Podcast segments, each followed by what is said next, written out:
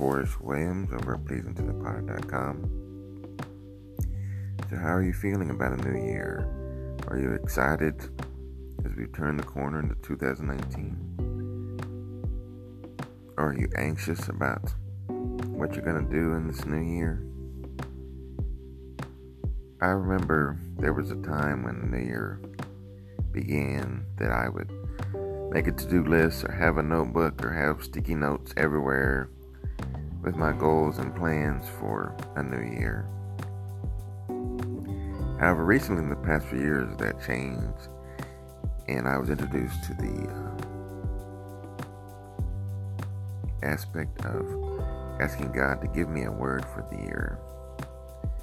And I found that interesting because I'm deeply passionate about prayer.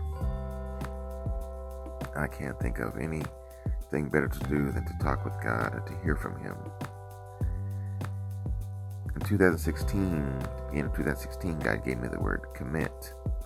And little did I know, a few months later, He would ask me to write my first book, Unleash the Power of Prayer in Your Life.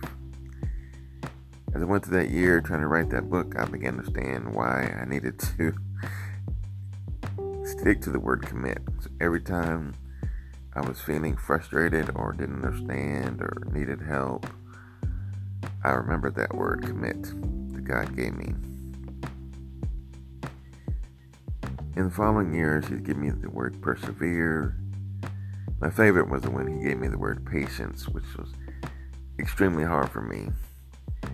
But it helped in the fact that I memorized uh, Galatians 5 22 23, which talks about the fruit of the Spirit is love, joy, peace, patience. So every time I felt myself feeling un- impatient, I would quote that scripture to me, and it helped me get through the year.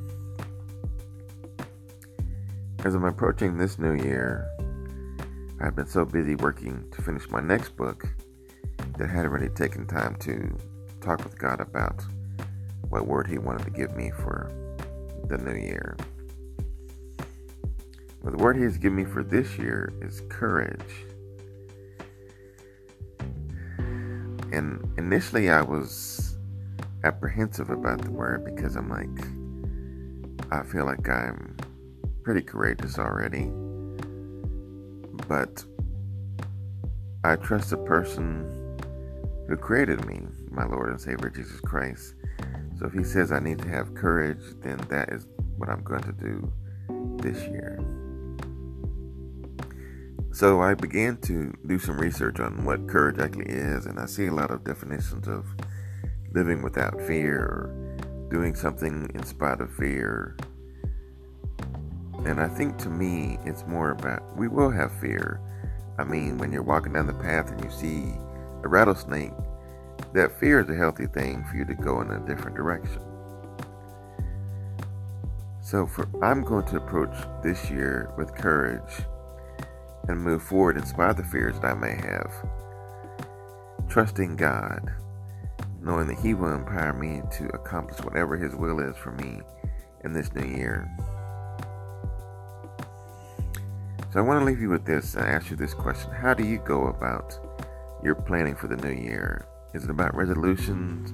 Is it about goals? What do you do for the new year? I shared this verse a couple weeks ago before the clock struck midnight for 2019 and it's Proverbs 16:9 and I want you to think about this. I want you to make your plans, set your goals, but remember this. The mind of man plans his way, but the Lord directs his steps. That scripture is found in Proverbs 16:9. And so think about this as you embark on a new year Ask God what His will is for you in the new year. What does He want you to do?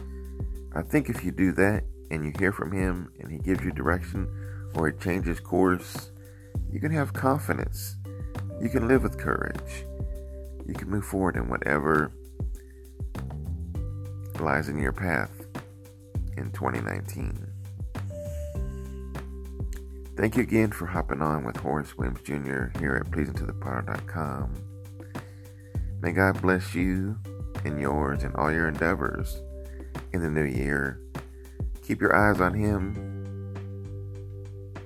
and keep pressing forward in whatever He has called you to do.